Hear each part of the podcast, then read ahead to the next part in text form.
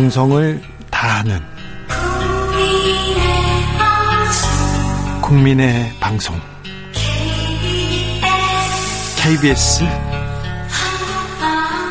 주진우 라이브, 그냥 그렇다고요.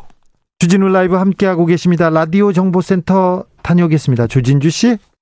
정치적 원의 시점, 최민희, 김용남, 김용남, 최민희 두 분과 건설적인 이야기로 좀 넘어가 보겠습니다. 자, 건설적인 얘기로 갈게요. 윤석열 전 총장이 이명박 박근혜 전 대통령 에 대해서 구속을 두고 고초를 겪는 과거 보수정부 인사들에 대해서 아, 그분들을 생각하면 마음이 무척 아프다, 이렇게 얘기했어요. 이 얘기는 어, 어떻게 보십니까, 김용남 의원님? 아, 이 건설적인 얘기가 그 네. 이명박 전 대통령이 현대건설 사장을 지내서 건설적이라고 그렇죠. 표현하신 건가요? 네, 좋습니다. 네.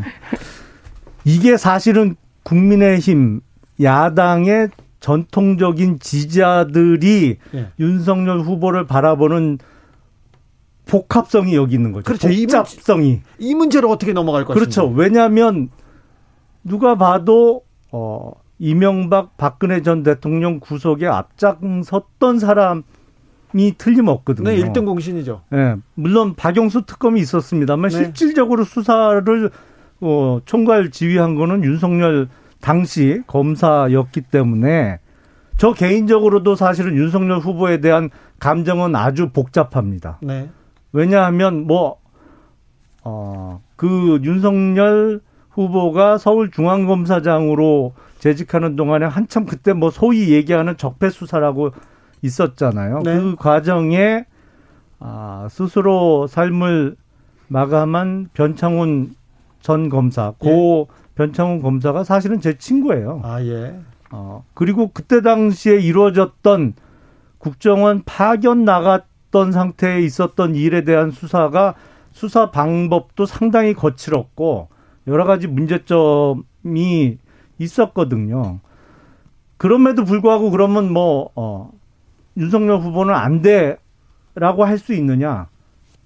그건 이제 전통적인 야당 지지층 입장에서는 대승적인 차원에서 그래도 지금 정권을 바꾸고 하기 위해서는 윤석열을 지지해야 된다라는 어떤 공감대가 형성되면서도 이런저런 이유로 그 내면에는 복잡한 감정을 갖고 있을 수밖에 없거든요. 예.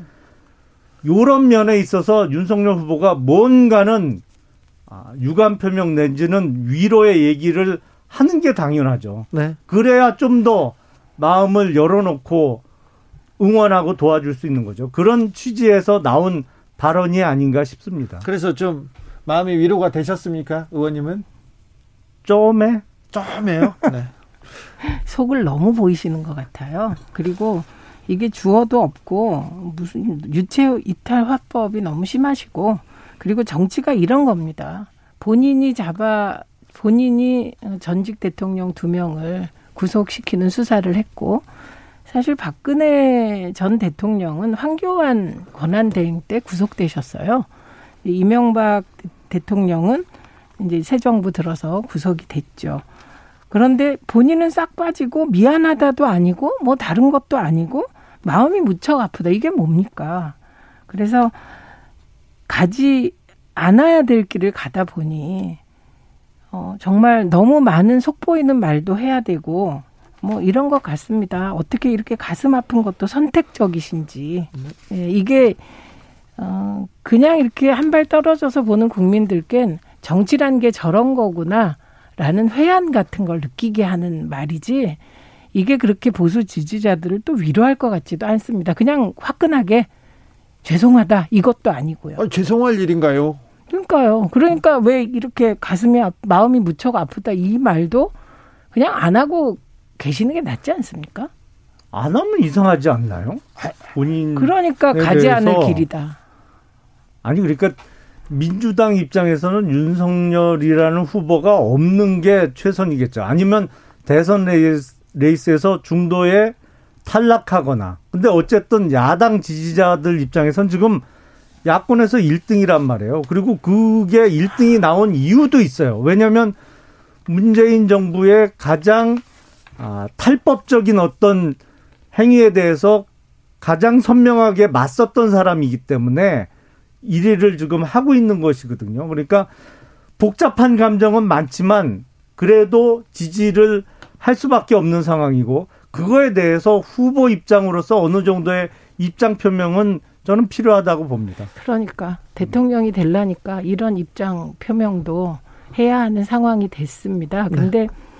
저는 이게 민주당 지지자 이런 거를 떠나서 문재인 정부의 검찰총장이 문재인 대통령께서 마지막 순간까지도 문재인 정부의 검찰총장이다 이렇게 얘기하셨는데, 이런 행동을 하는 것은 정말 이건 공직자 윤리에도 안 맞을 뿐 아니라 누가 봐도 이 자체는 아름답지 못하죠. 검찰총장이 그것도 조국 전 장관, 문재인 정부 이인자라고 불리던 사람을 수사해서 어, 수사했는데 갑자기 야당으로 가서 대권 후보에 나오면 누가 그 수사가 정치적이 아니라고 옹호할 수 있습니까? 검찰총장을 정치적으로 이렇게 성장할 수 있도록, 특히 야권 지지자들의 압도적인 지지를 받을 수 있도록 환경을 조성한 문재인 정부의 통치 행위 자체가 문제예요. 아니 뭐 그거 문제라고 할 수 있죠. 근데 제가 보기에는 자꾸 국민이 불러냈다 이런 말 하시면 안 돼요. 야당 의원님들과 언론이 불러냈습니다. 아, 야당 지지자들은 국민 아닌가요? 아니, 국민이 불러낸 게 맞죠. 아니 처음이 지지자들이라기보다는 야당 의원님들과 언론이 불러낸 거죠. 야당 의원들은 네. 그냥 여론조사 일 등 나오니까 딸려가는 거예요. 야당 그 여론조사... 의원들이 뭘 불러내요. 그만한 아니, 힘도 없고 그만, 그만한 그 의지도 없어요. 여론조사라는 게 되게 언론사가 이제 여론조사 기관에 네. 의뢰를 하는 건데요. 그 언론사가 현직 검찰총장을 여론조사에서 넣는 것부터가 비정상이죠. 그래서 어, 저는 이런 모순된 행동이잖아요. 본인이 두 대통령을 구속시키는 수사를 하고 그리고는 가슴 아프다고 하고 이게 뭡니까? 그냥 이상하잖아요.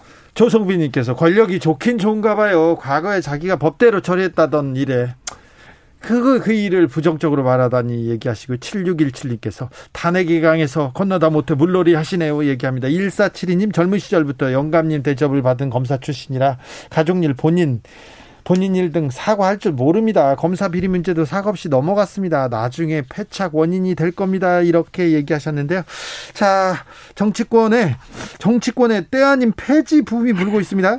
여성가족부 폐지하자, 동일부 폐지하자 이렇게 이준석 국민의힘 대표가 거듭 주장하고 있는데 요걸 어떻게 봐야 됩니까, 김용남 의원님?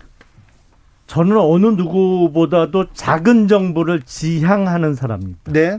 아, 그리고 정부 부처도 통폐합 내지는 역할 분담을 해야 돼요. 사실은 지금 그 예를 들어서 보건복지부 같으면 보건 분야를 띄어서 질병관리청하고 합치고 복지부하고 여성가족부하고 합치는 게 저는 맞다고 생각을 합니다. 아, 네, 그, 네. 뭐 근데 그건 제 생각이고. 구조적인 고민까지 하셨습니다. 고민은 가끔 해요. 네, 그런데요. 그런데 통일부 특히 최근에 몇 년 동안 통일부가 제 역할을 못하고 뭐 실망스러운 모습을 많이 보인 건 틀림없는 사실이죠. 뭐 일부에서 보기엔 대한민국의 통일부가 통일전선부, 남측본부 같은 얘기만 몇 년 동안 해온 것도 틀림없는 사실이에요. 근데 제 역할을 못하고 기능이 고장났다고 아예 없애자고 하는 건 제가 보기엔 너무 나갔어요. 네. 통일부를 통일을 준비해야 되는 우리 입장에서는 통일부라는 부처가 있어야죠. 그렇죠. 그러니까 이거는 교통사고가 늘지 않, 아, 저 줄지 않고 계속 난다고 해서 자동차 없애버리자는 논리하고 비슷하거든요. 아, 그래서 네. 통일부 폐지는 조금 너무 나간다고 생각이 생각이 됩니다. 그러니까 제가 생각하기에 기능과 역할을 못해서 폐지한다면 가장 먼저 폐지해야 될 때가 국회입니다. 국회의원을 없애야 돼요. 국민들이 가장 일 안 한다고 지탄하고 신뢰도가 가장 낮은 게 늘 주요 기관 중에 국회거든요. 네. 그래서 우선은 저는 이 문제제기 방식이나 의도에 동의가 안 됩니다. 처음에 여성부를 폐지하자 그랬어요. 그건 뻔했습니다. 이대남을 겨냥한 표, 표 전략이었거든요. 네. 이건 이런 젠더 갈라치기 정치는 정말 곤란하고요. 그런데 여성부 폐지가 내부에서도 이견이 생겼어요. 국민의힘 내부. 그러니까 갑자기 통일부 폐지를 또 들고 나옵니다. 이런 식으로 하나의 의제를 잘못 던졌으면 그냥 그 의제 자체를 깊이 논의하겠다. 성급했다 이러고 넘어가면 되는데 쟁점을 옮기면서 피해가다가 통일부 폐지 얘기하고 그 예로 이준석 대표가 든 게 대만이나 북한에는 통일부 같은 부처가 없고 위원회 같은 게 있다 이런 얘기를 했거든요. 네. 하필이면 왜 북한을 비교합니까? 서독처럼 내독 관계부 서독에 있었거든요. 그리고 그게 통일에 중요한 역할을 했고. 그래서 그러다 또 갑자기 작은 정부론이 나와요. 저는 김용남 의원님처럼 애초에 작은 정부론을 기초로 구조적인 고민을 하다가 보건복지부 구조조정, 여성부 구조조정 이런 그렇죠. 얘기할 수 있다고 봅니다. 네네, 네. 그런데 불쑥불쑥 가볍게 던질 일은 절대 아니죠. 좀 그렇죠. 요거는 거의 의견 일치를 보는데 네, 네, 네, 그렇습니다. 네. 이 부분은 김용남 의원이 당에 가가지고 이렇게 정리를 하십시오. 이게 국민들 눈높이에도 맞고 통일을 준비해야 되니 아, 지금까지는 북이 지금 뒤로 돌아앉아서 통일에 대한 논의 못했으니까 준비를 좀 더 하게 조금 구조조정에 대해서는 생각해보지 그냥 없애는 건 이거는 난데없이 폐지는 좀 아니다 이렇게 가서 좀 알려주세요. 아 제가 스피커 용량이 좀 작아서 아이고, 노력하겠습니다. 왜, 왜 그러세요? 네. 용육사인님께서 국회부터 폐지 찬성합니다. 난데없이 국회 폐지에 찬성하는 메시지가 많습니다. 아니 국회도 열심히 하고 있어요. 조금 부족해도 그래도 국회가 역할을 하고 있으니까 좀 지켜보시자고요. 자, 오늘부터 수도권 거리두기 사 단계로 상향됐습니다.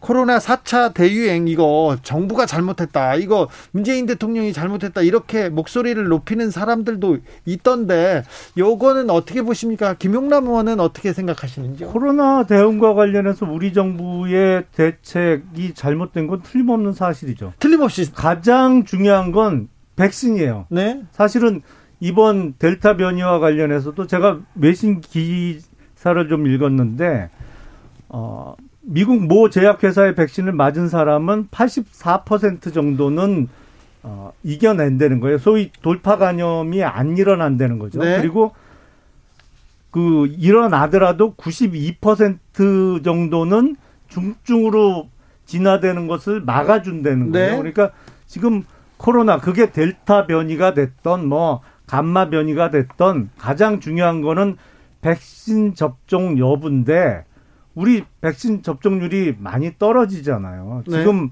어, 미국 같은 경우에는 델타 변이가 유행한다고 하지만 그 사람들 스포츠 경기에 관람 거의 노 마스크로 다 이루어지고요. 그리고 제가 보기엔 이거로 인해서 미국의 내수가 크게 충격받지 않을 것 같아요. 근데 네. 우리는 백신 접종률이 워낙 낮다 보니까 이게 큰 문제가 되고 여섯 시 이후엔 저도 참 도저히 이해는 못 하겠는데 왜 그 코로나 바이러스가 다섯 시 오십구 분까지만 어, 활동을 안 하고 여섯 시부터 활동하는 건지 뭐 왜 여섯 시부터는 안 되고 점심시간에는 그렇게 닥지닥지 모여 앉아서 점심 먹어도 되는 건지는 잘 모르겠습니다만 지금 이 부분에 있어서 백신 확보에 왜 이렇게 늦었고 한국 정부가 작년에 작년에 미온적이었느냐. 이건 사실은 제가 야당 대표라면 이거와 관련해서 국정조사를 요구하겠어요. 최민희 의원님. 예, 우선 지금 민주당과 문재인 정부는 집권 세력이잖아요. 네. 그러니까 어떤 상황에 대해서도 무한 책임을 져야 한다. 이 대전제가 맞습니다. 네. 그러나 중요한 것은 저는 야당이 단 한 번도 K-방역을 칭찬하는 걸 못 봤어요. 그래서 이 잘한 건 잘했다, 잘못한 건 잘못했다 이렇게 해야 대화가 되는데 저는 K-방역이 그 기본 잘했다고 생각합니다. 백신 수급도 사실은 코로나십구 방역을 잘한 나라일수록 백신 접종률이 떨어져요. 일본은 우리보다 떨어져요. 네, 그래서 만약에 정부가 방역도 잘해서 확진자 수도 적으면서 백신까지 미리 확보했다면 금상첨화겠죠. 그런데 백신 수급도 뭐 야당의 지적을 받아들여서 이후에 뭐 열심히 확보해서 지금 우리나라가 백신 접종률이 오이시디에서 낮은 편도 아닙니다. 다만 이번에 사 차 대유행과 관련하여서는 제가 아쉬운 점은 델타 변이로 영국 방역이 막 무너지고 이런 시점에 우리나라가 방역을 좀 풀 계획을 세웠던 거. 네. 이 시그널이 국민들께 조금 그 좀 여유 있게 만들지 않았나 이런 생각이 듭니다. 그러나 지금 이 순간에도 대통령을 탓하기보다는 이 위기를 넘기자라고 야당이 나온다면 저도 야당의 마음이 갈 것 같아요. 그런가요? K-방역 중에 잘한 건 뭔가요? 국민들이 열심히 마스크 쓰신 거예요. 그래서 남들이 확진자 다른 나라에서 많이 나올 때 우리가 좀 적게 나왔던 네. 것이죠. 그리고 그건 국민들이 잘한 거예요. 아니, 국민들이 정부의 역할은 잠깐만요. 뭐 마스크 쓰라고 홍보를 잘했는지는 모르겠습니다만 그건 잘한 거죠. 가장 중요한 역할은 사실은 백신 확보였어요. 누가 봐도 아유, 바이러스에 맞설 수 있는 가장 효과적인 무기는 백신이었거든요. 근데 지금 한간의 의혹, 작년에 미국이나 다른 나라에서 그렇게 적극적으로 백신을 확보할 때 왜 우리나라가 그렇게 미온적으로 나왔느냐. 이게 혹시 청와대에서 친한 뭐 바이오 회사를 밀어주기 위해서 미온적인 아유, 태도를 취했던 거 아니냐라는 한간의 의혹에 대해서 자, 한간의 명확하게 설명은 해야 된다고 저는 그 생각합니다. 의혹은 이미 밝혀졌고요. 그다음에 중요한 건 마스크를 쓰자 말자 가지고도 언론에서 정말 문제 제기를 많이 했고 마스크 수급이 지금 대한민국이 문제가 없잖아요. 이건 정부가 잘한 거죠. 그리고 손소독제 잘한 거죠. 그리고 K-방역 전체가 이게 그 밀폐시키지 않고 나라 문을 닫지 않고 어, 확진자 수를 잘 유지해 온 거. 지금 이 순간에도 우리는 천이백 명, 삼백 명으로 난리치잖아요. 지금 그 잘한다는 미국이 확진자가 하루 이만 명 넘어요. 영국 삼만 명 그리고 영국은 됩니다. 삼만 명, 사만 명 됩니다. 그렇기 때문에 이거를 그 정확하게 과학적 수치에 따라 평가해야 되고 K-방역이 잘했다 잘못했다를 따져야 되고요. 그다음에 예를 들면 쥐어짜는 주사기. 이것도 정말 잘한 거죠. 자, 자 여기는 잘했다. 여기는 자기 K-방역. K-방역은 음. 훌륭한데 국민이 훌륭한 거지 정부는 아니다. 정부의 역할은 모자랐죠 기준에. 자, 근데 다른 저, 나라들 백신 다 살 때 뭐 했어요? 그럼 다른 나라들 다 안 샀어요. 정부가 잘한 거 하나만 칭찬해 주세요. 정부요? 네. 정부는 K-방역이라는 용어를 만들어내고 마치 문재인 정부가 잘해서 어, 상황이 덜 나빠진 것처럼 홍보는 잘했죠. 자, 아무튼 책임 소재를 따지기에 코로나 상황 아주 엄중합니다. 판단은 여러분이 하실 걸로 믿습니다. 정치적 원의 시점 여기서 마치겠습니다. 최민희, 김용남, 김용남, 최민희 전 의원이었습니다. 오늘 말씀 감사합니다. 고맙습니다. 네, 감사합니다. 정치 피로, 사건 사고로 인한 피로, 고달픈 일상에서 오는 피로. 오늘 시사하셨습니까? 경험해보세요. 들은 날과 안 들은 날의 차이. 여러분의 피로를 날려줄 저녁 한 끼 시사 주진우 라이브.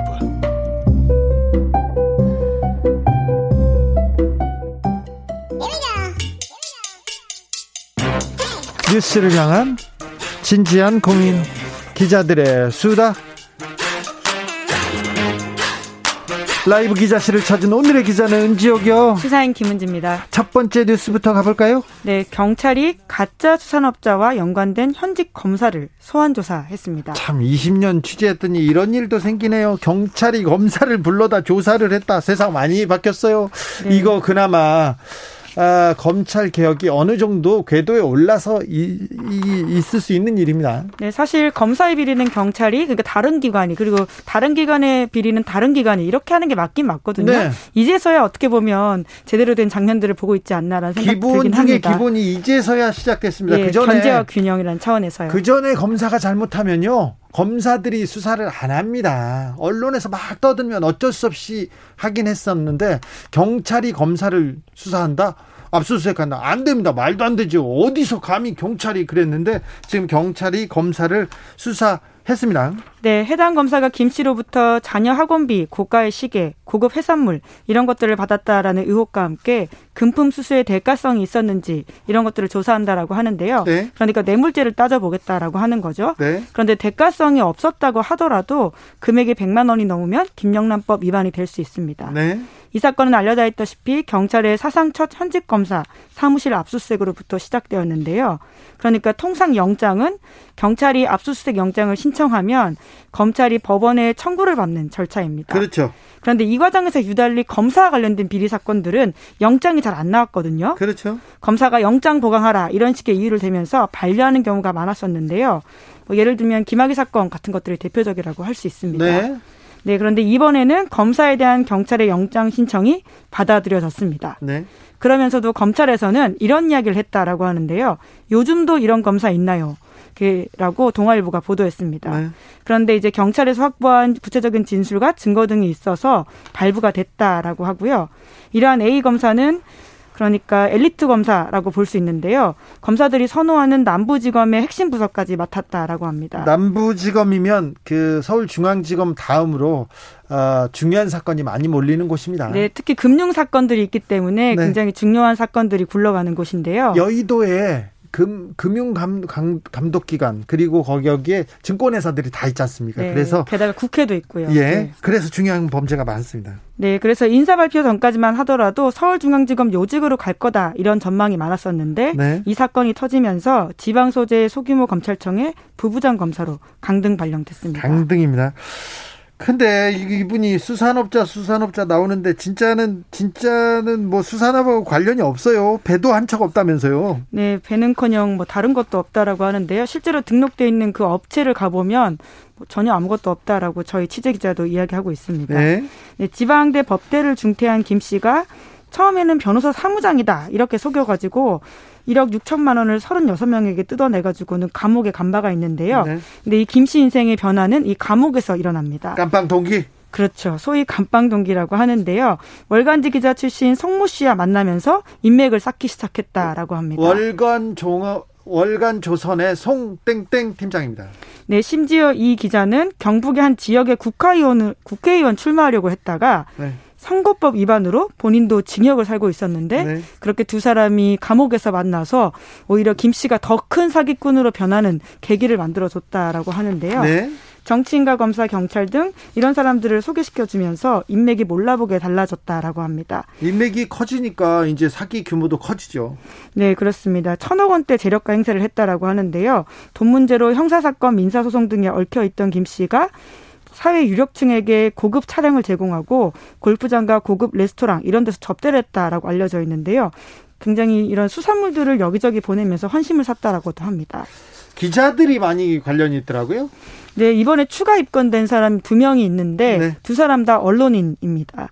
같은 기자로서는 좀 굉장히 좀 부끄러운 소식이긴 한데요. 중앙일보 이가영 기자.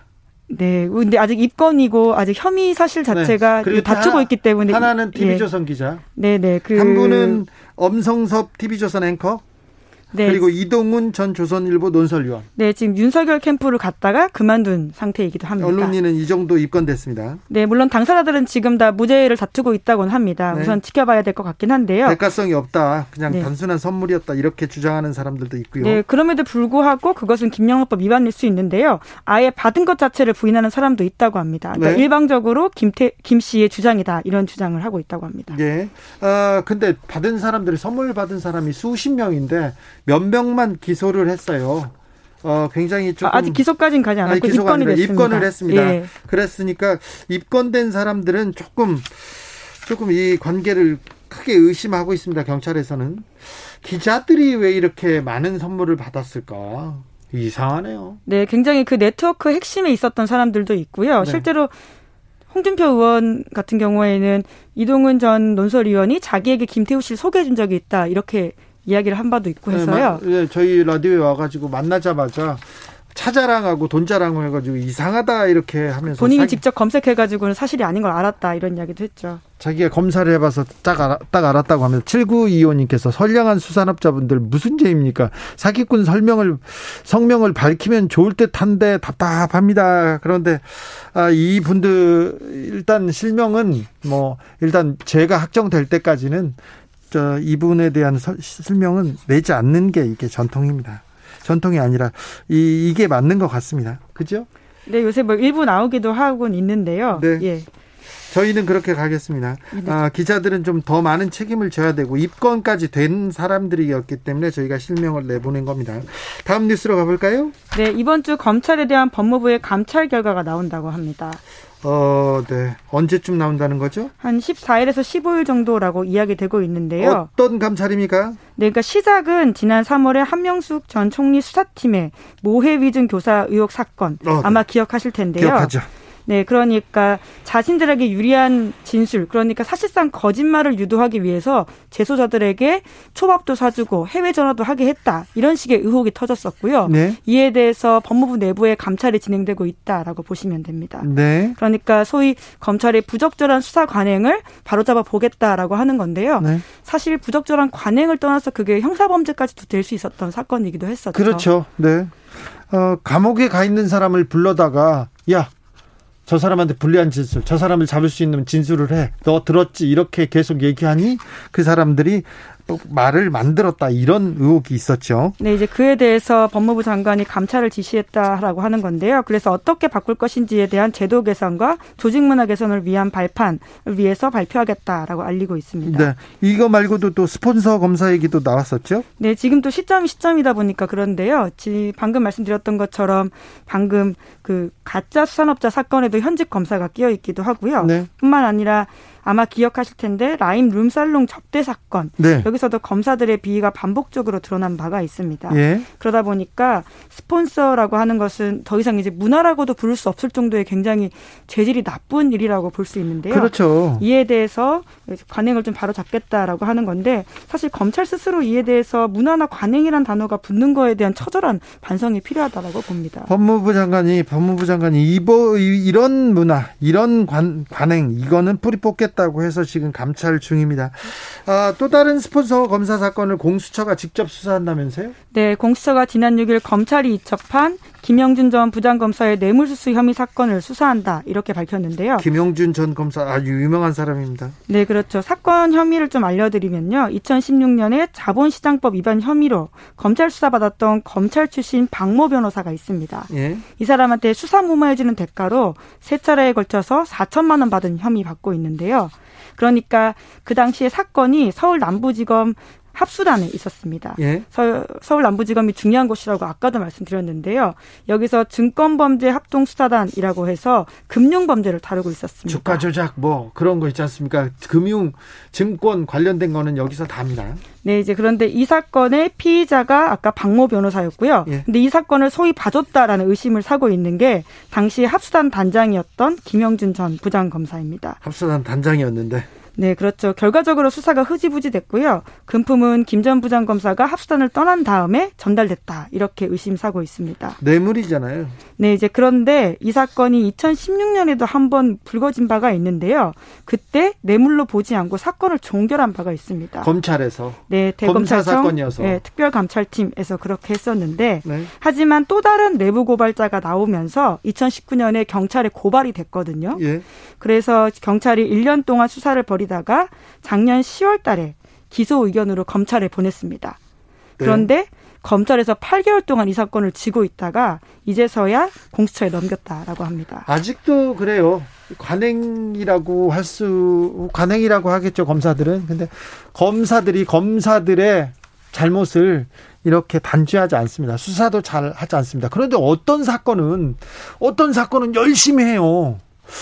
그렇게 보면, 그리고는 어, 뭐, 총장도, 서울 초, 총장도 그렇고, 고위 검사장도 그렇고, 검찰 수사 믿을 수 없다고 막 얘기를 합니다. 그런 걸 보면 국민들이 어떻게 믿겠어요, 그걸. 아직 검찰 개혁을 위해서 가야 할 길이 좀 먼 것 같습니다. 네. 자, 마지막으로 만나볼 뉴스는요? 네, 지난 칠 일 아이티 대통령이 사저에서 암살당한 사건이 있었습니다. 자, 용의자들이 하나씩 둘씩 잡히고 있는데, 진짜 영화 같은 일이 벌어졌어요? 네, 현직 대통령이 사저에서 숨진 사건이기 때문에 정말 영화 같은 이야기인 건데요. 예? 몸에 총알 열두 발이 발견되었다라고 합니다. 네. 그리고는 이 자리에서 같이 있었던 영부인이 어, 겨우 살아남아서 지금 증언을 하고 있다라고 하는데요. 네. 하지만 정말 황당한 건 어떻게 보면 굉장히 이상한 거는 이 사건 당시에 경호원이나 심지어 거기 있던 개는 다치지 않았다라고 합니다. 그러니까 정확하게 타격 사살을 했다 이렇게 보면 되는 것으로 보이는데요. 아, 그럼 총격전도 없었고요. 총을 일방적으로 대통령한테만 쏘고 그냥 쭉 빠져나갔다는 건가요? 네. 게다가 지금 스무 명이 체포됐다라고 하는데요. 굉장히 네. 이 도망간 사람들의 도주 경로도 그 치밀하지 못해서 일부러 잡힌 게 아니냐 이런 의심도 현지에서 나오고 있다고 합니다. 아, 가짜로? 뭐 그럴 것으로는 보이 가짜라기보다는 네. 정말 몸통은 딴 데 숨어 있고 그러니까요. 잡히는 게 아니냐 이런 의심을 사고 있는 건데요. 네. 그래서 영부인이 회복된 다음에 이런 이야기를 하고 있는데요. 대통령과 대통령을 죽이려고 했던 세력이 누군지 안다라는 뉘앙스로 이야기하면서 선거뿐만이 아니라 도로, 수도, 전기, 국민투표 때문에 대통령을 살해하려고 어떤 세력이 용병을 보냈다라는 주장을 했다고 합니다. 대체 누가 이렇게 이런 어, 무시무시한 일을 어, 만들었다고 합니까? 다른 사람들은 어떻게 주장해요? 네, 또, 또 다른 전직 국회의원은 재벌 기득권들이 한 짓이 아니냐 이렇게 의심을 하고 있다라고 하는데요. 아직까지 정확하게 누가 벌인 짓인지 왜 했는지는 밝혀지지 않고 있다라고 합니다. 아이티는 안 그래도 정치적으로 혼란스러운 나라인데 더 혼란스러운 상황이에요? 네, 제가 안 그래도 이번 걸 찾으면서 좀 봤더니요.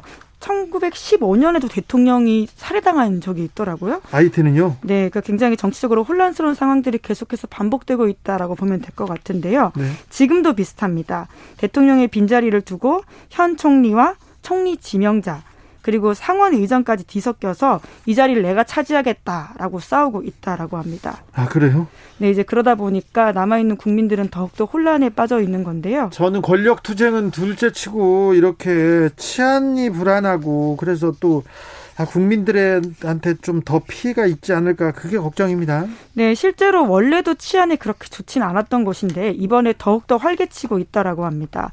심지어 한국인 선교사도 피랍된 바가 있는데 다행히 오늘 풀려났다 이런 소식도 있습니다. 네. 게다가 그 아이티 주미대사관 쪽으로 그래서 시민들 수백 명이 몰려가서 네. 아이티 탈출하고 싶고 망명하고 싶다 이렇게 의사 밝히기도 했는데요. 실제로 그 사진들이 크게 외신에 나가기도 했습니다. 아, 무정부 상태 같아요. 네, 그렇죠. 이 혼란이 좀 빨리 빨리 진정돼야 될 텐데 걱정입니다. 네. 아, 네. 아무튼. 굉장히 복잡한 역사적인 맥락이 있어 보이는데요. 이게 네. 바라보는 처지에서는 도통 무슨 일인가라는 생각이 들긴 합니다. 네. 또 어떤 일이 벌어지고 있는지 계속해서 알려주십시오. 네, 알겠습니다. 기자들의 수다 지금까지 시사인 김은지 기자와 함께했습니다. 감사합니다. 네, 감사합니다. 공공사구님 목소리만 듣다가 실제로 보니 단발머리가 찰랑거림. 아, 새로웠어요. 얘기합니다. 아, 콩으로 들어오셨구나. 네, 콩으로 들어오셔도 이제 얼굴을 볼 수 있습니다. 육팔이삼님께서는 부산입니다. 밖에 나갔다가 너무너무 너무 더워서 집에 와서 김치찌개 끓이고 있어요. 주진우 라이브 화이팅입니다. 아, 더운데 힘내십시오. 김치찌개도 화이팅입니다. 교통정보센터 다녀오겠습니다. 임초희 씨.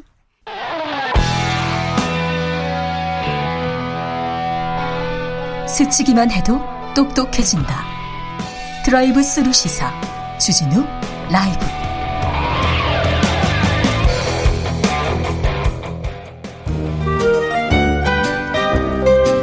민생이 먼저다. 함께 잘 먹고 잘 사는 법 찾아보겠습니다. 민생과 통화했느냐 생생민생통. 안진아서나 민생생각 안진걸 민생경제연구소장 어서 오세요. 네, 안녕하세요. 오늘은 어디에서 오시는 길입니까? 예, 정말 오늘은 기쁜 데서 왔습니다. 네, 기쁜 일, 예. 기쁜 소식을 전하고 있습니다. 예. 정말 우리 방송법이 정한 대로 네. 공영방송이 예. 목소리 없는 자들의 목소리, 네. 돈도 권력도 없는 이들의 목소리를 방, 많이 방송해야 된다고 되어 있는데 네. 삼성생명 암보험 가입자분들이 네. 어, 무려 어, 오백사십이 일 만에 동안, 예. 예, 농성 끝에 원만한 합의를 이끌어냈는데요. 네. 그 방금 전에 이제 그 농세 이끌었던 김근하 대표님하고 네. 이제 길게 통화를 했습니다. 주진우 기자님과 네. 케이비에스 주진우 라디오의 특별한 감사와 네. 어, 고마운 마음을 표현해 주셨습니다. 안진걸 소장이 월요일마다 네. 얘기를 계속 전해가지고 네, 그러니까요. 삼성에서 굉장히 부담스럽다고 하더라고요. 저기 애청자분들 입장 중에서는 어, 안진걸 씨 오면 저 이야기를 너무 많이 한다라고 저한테 의견을 주신 분도 있었어요. 네. 하지만 그렇게 하니까 네. 결국 해결이 된 거예요. 삼성도 네. 부담이 되는 거고 또 삼성도 자기들의 금감원이 지급 공고한 것도 있으니까 네. 그것도 수용해야 될 필요성도 느꼈을 것이고 네. 거기다 청와대 방정균 신임 시민사회속이 또 나서서 이 문제 꼭 해결해야 된다. 네. 암보험, 암 환자들이 이렇게 장기간 농성하고 있는 게 말이 되냐? 네. 택배 노동자들 문제, 이 문제는 꼭 해결하겠다. 지방대 소외된 문제, 이 세 가지를 꼽은 거예요. 그런데 바로 해결됐습니다. 네. 네. 어, 지난주 금요일 날 네. 제가 직접 네. 삼성생명 사옥에 가서 네. 그 농성 하고 투쟁했던 이십일 명의 암 한, 한우들과 네. 삼성생명 회사 측 그리고 대리하는 변호인 두 분 그리고 저까지 사인을 하고 왔습니다. 네. 아, 합의문을 네. 만들었고요. 고생 많으셨습니다. 해결했고 네. 어, 삼성에서도 그 삼성생명 사장님과 부사장이 나중에 적극적으로 나서주셨습니다. 네. 기승적 해결을 위해서 감사드리고 암 한우 모임들 예. 정말 고생하셨고요. 그다음에 예. 삼성생명도 어, 입장을 바꿔서 이렇게 합의한 거 참 잘하셨습니다. 네. 이제 우리 시대가 이렇게 나가야 됩니다. 네. 문재인 정부 들어서서 성과도 있고 한계도 있어서 비판도 받고 있지만 장기 농성현장, 고국 농성현장 대부분 해결됐습니다. 네. 좀 우리가 고달프고 입장이 좀 차이가 있더라도 이렇게 대화, 투쟁도 하지만 대화도 병행하고 중재도 하면서 이렇게 하나씩 해결해 나가야 되지 않겠습니까? 네. 우리가 더 미래로 나가야 되고 국민 경제의 균형적 발전으로 나가야 되고 상생으로 노동존중으로 나가는 게 이제 우리 시대의 과제잖아요. 네. 기업들도 이에스지 경영을 목놓아 부르짖고 있는데 말로는 이에스지 경영을 하면서 실제로는 소비자들이나 노동자를 기만하는 일이 너무 많거든요. 예. 제가 지난주 목요일 날은, 아니, 금요일 날은 씨제이대한통운 앞에도 갔다 왔습니다. 또요. 거기는 뭐냐면 이제 사회적 합의는 잘 됐어요. 근데 일부 대리점들이 너무 심한 갑질을 해요. 네. 막 비리도 저지르고. 근데 그럼 본사가 책임을 져야 되잖아요. 그렇죠. 대리점 일이니까 나 몰라라 해버리는 거예요. 근데 마침 아주 기념비적인 판결이 하나 났습니다. 중앙노동위원회에서 네. 어, 택배 본사는 대리점하고 계약을 하고 대리점은 택배기사님들을 자영업자로 만들어가지고 이렇게 위탁 위탁으로 되어 있잖아요. 근데 중앙노동위원회가 택배 본사 시제대한통운이 사용자성이 있다. 교섭에 응해야 된다고 판결해버린 겁니다. 네. 그래서 노조가 그러면 지금 이 비리 대리점 문제도 있고 사회적 합의, 과로사를 줄이는 사회적 합의 좀 더 디테일하고 구체적인 논의를 하자라고 교섭 요청을 했는데 거부했는데 중앙노동위에서 교섭에 응해라고 명령을 내린 거예요. 네. 판결 내요. 이것도 굉장히 의미 있는. 그래서 제가 지난주에 이제 그 시제대한통운도 갔다 오고 삼성생명도 갔다 오면서 느꼈어요. 아, 우리 시대가 우여곡절은 있지만 노동자나 소비자의 권익, 그다음에 함께 사는 대한민국 상생 이런 게 절대 가치로 발전하는 대한민국으로 가고 있다.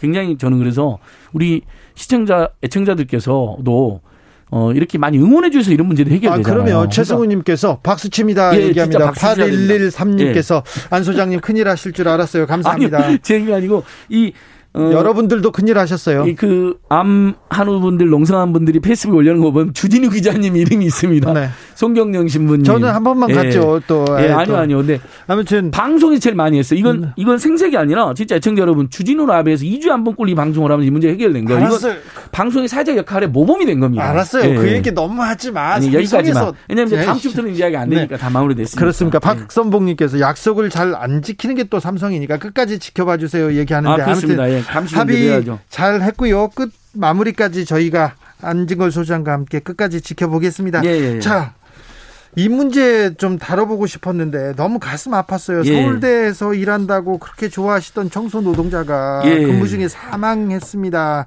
그런데 서울대 관계자들이, 교수란 사람들이 어떻게 이렇게 말할 수 있어요? 저도, 너무 안타깝더라고요. 저도 제가 온갖 이런 사건들을 많이 맞이하고 네? 쫓아다니잖아요. 네? 역겹다라는 표현. 예? 물론 노동자가 아니라 그 노동자들을 도, 돕겠다는 정치인이 역겹다는 건데 그러니까 의문이 더 생겼어요. 예? 아니 정치라는 게 김대중 전 대통령도 국민의 눈물을 닦아주는 거라 그랬잖아요. 예? 그다음에 조 바이든 대통령도 상층이나 중상층이 아니라 중간층이나 하위층을 돕겠다고 했잖아요. 그게 정치고 경제가 된다.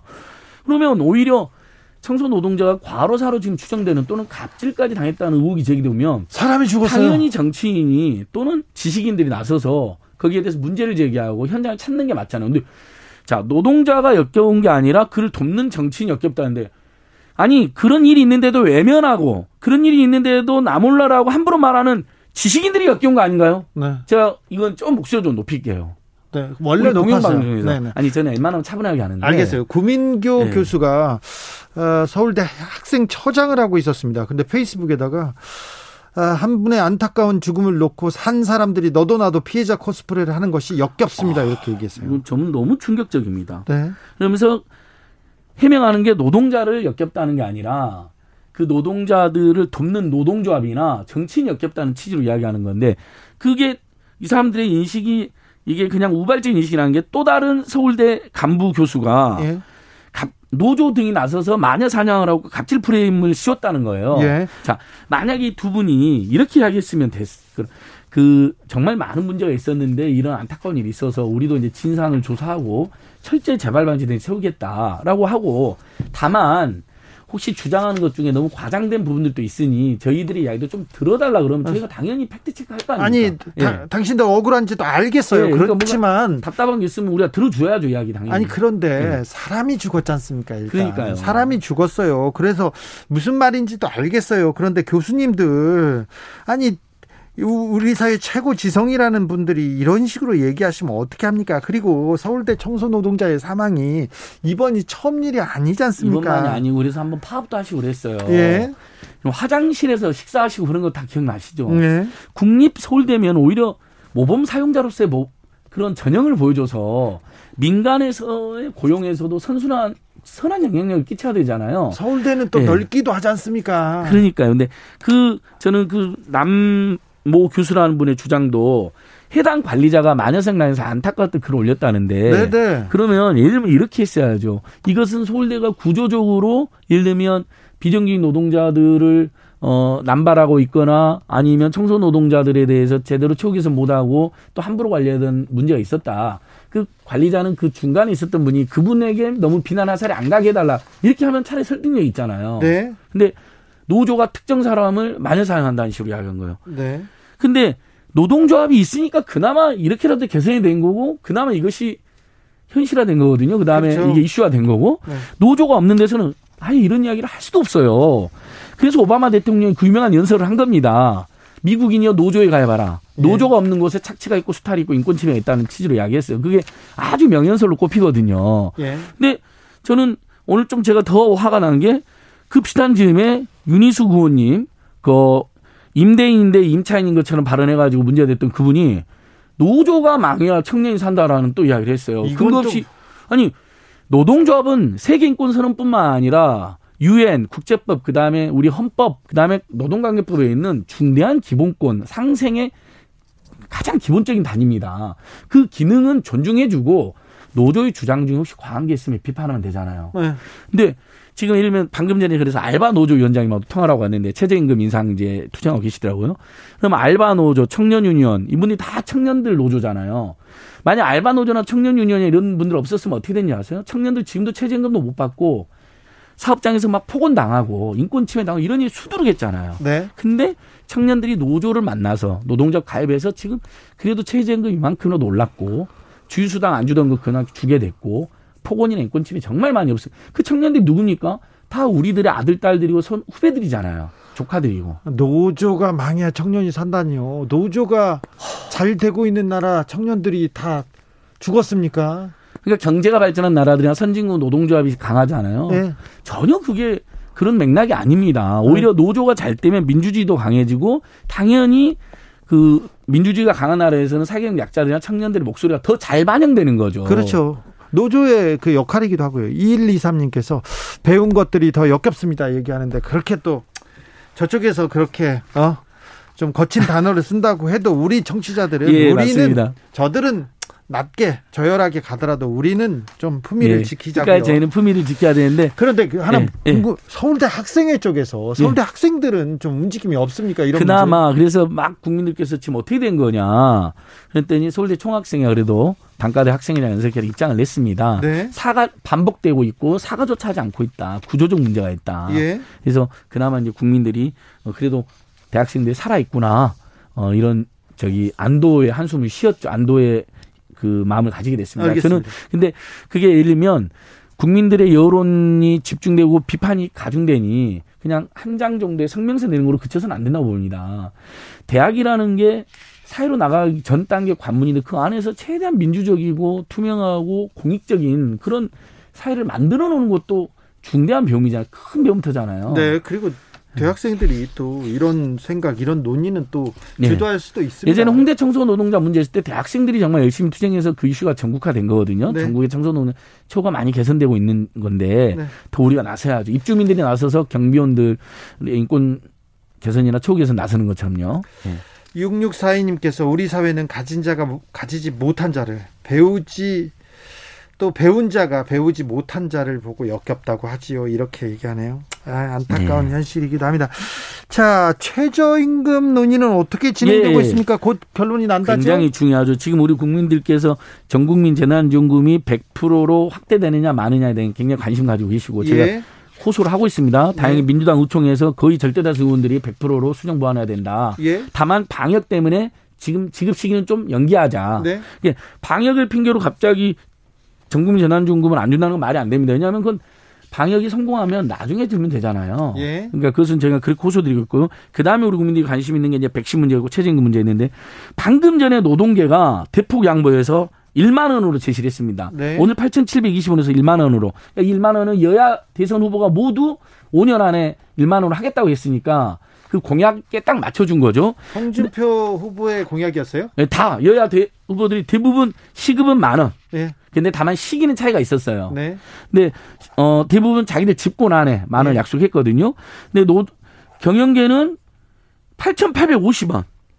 그러니까 팔천칠백이십인데 겨우 백삼십 원 인상안을 갖고 온 겁니다. 네. 이게 지금 사 차 양보안이거든요. 예. 그러니까 지금 노동계가 보니까 대폭 양보했어요. 그러면 지금 우리 국민들 입장에서는 얼마나 올라야 되냐는 논란이 있습니다.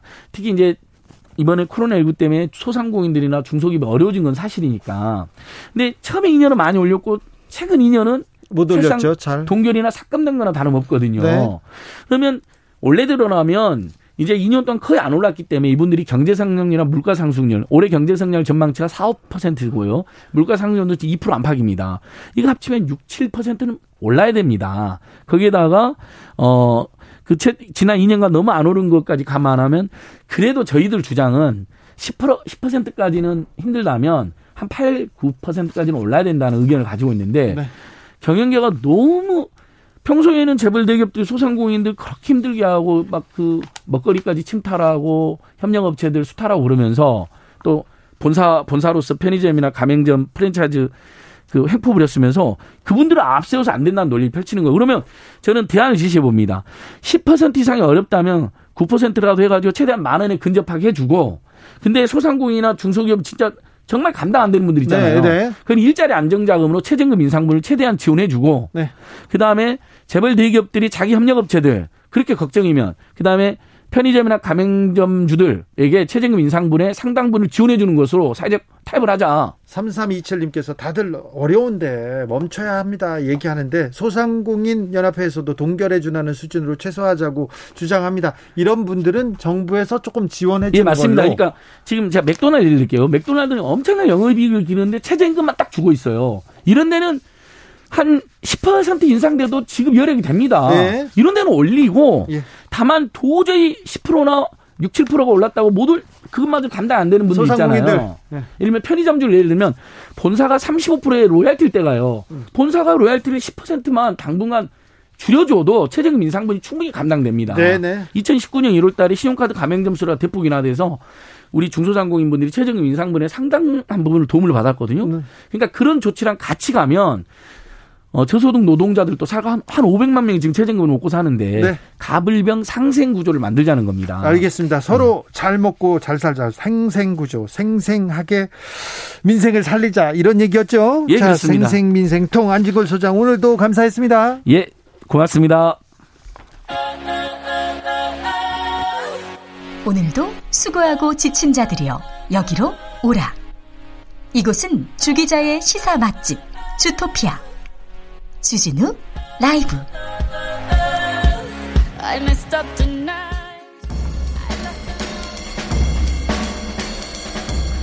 느낌 가는 대로 그냥 그런 뉴스 여의도 주필 십 대가 대선 후보에게 북극곰이 상상 속 동물되지 않길 바랍니다. 한겨레 기사입니다. 아, 열여덟 살 최윤서 씨가 저보다 어린 미래 시 세대의 아이들에게 북극곰이 상상 속에 동물이 되지 않게 해주세요 이렇게 기도합니다. 열여섯 살 김혜원 씨는 얼마 전 삼백 킬로그램 컨테이너 날개에 깔려 작고한 이선호 씨를 아십니까? 이러한 일이 발생하는 이유는 정부의 안일한 대처와 기업의 무책임함 때문이라고 생각합니다. 이렇게 청소년 생태행동에서 기자회견을 열고 어, 설문조사를 했어요. 그래서 이 시대 지도자들이 대선에서 이거보다 시급하고 중요하게 다뤄져야 될 문제는 없다고 하면서 몇 가지 얘기했습니다. 기후위기 지적하는 사람들이 많았습니다. 일본의 후쿠시마 오염수 방류 결정 철회 요구 가장 시급하다고 청소년들이 목소리를 높였습니다. 윤 전 총장님 좀 들으셔야겠습니다. 자, 청소년 생태행동에서는 대선 후보들이 청소년들의 목소리를 들어달라고 모든 생명이 존중되고 공존할 자유로운 조화로운 생태계를 만들어 달라고 요구하고 있습니다.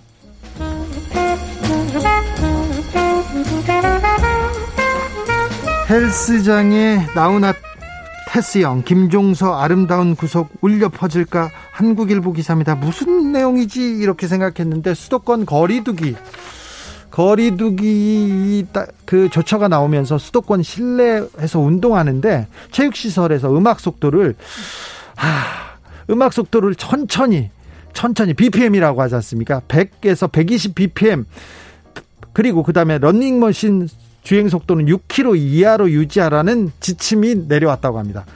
자, 그러니까 빠른 음악을 틀면 안 되고요, 빨리 달려도 안 된답니다. 그 이번 방역 지침에 따르면 비티에스의 버터는 가능한데 싸이의 강남스타일은 안 된답니다. 이거 고생하시는 줄 아는데 이거 너무 방역 대책이 책상 위에서 그냥 생각대로 이렇게 그냥 이렇게 탁상 행정이라고 지적받는 거 아닌가 이런 생각도 합니다. 회원들이 육 킬로미터로 뛰는지 칠 킬로미터로 뛰는지 저 사람은 더 열심히 뛰어서 지쳤는지 어떻게 알아요? 제 친구는 걷기만 해도 막 지치는데 차라리 좀 거리 면적당 인원을 제한하거나 케이에프 마스크 착용 의무화하거나 사람들 좀 줄이거나 이런 쪽으로 가야 되지 않나 이런 생각도 해봅니다. 아니 싸이는 안 되고 비티에스는 되고 이거는 조금 지적받기 그렇잖아요. 네. 자, 비피엠 백십구입니다. 아름다운 구속 김종서의 아름다운 구속 맞춰서 이 주 동안 운동하시고요. 어디 가지 마시고 혼자 하십시오. 코로나십구 때문에 케이비오 그러니까 프로야구가 중단됐습니다. 사상 초유의 일입니다. 그러니 각별히 조심하셔야 됩니다. 본방사수 인지퀴즈 오늘의 정답은 이 번 콩이었습니다. 햄버거 세트 드릴 테니까 라이브 주진우 라이브 홈페이지에서 다 받아가세요. 받아가세요. 오늘 못 받으면 또 내일 있습니다. 그러니까 내일 우리는 만나죠. 저는 내일 오후 다섯 시 오 분에 돌아옵니다. 지금까지 주진우였습니다.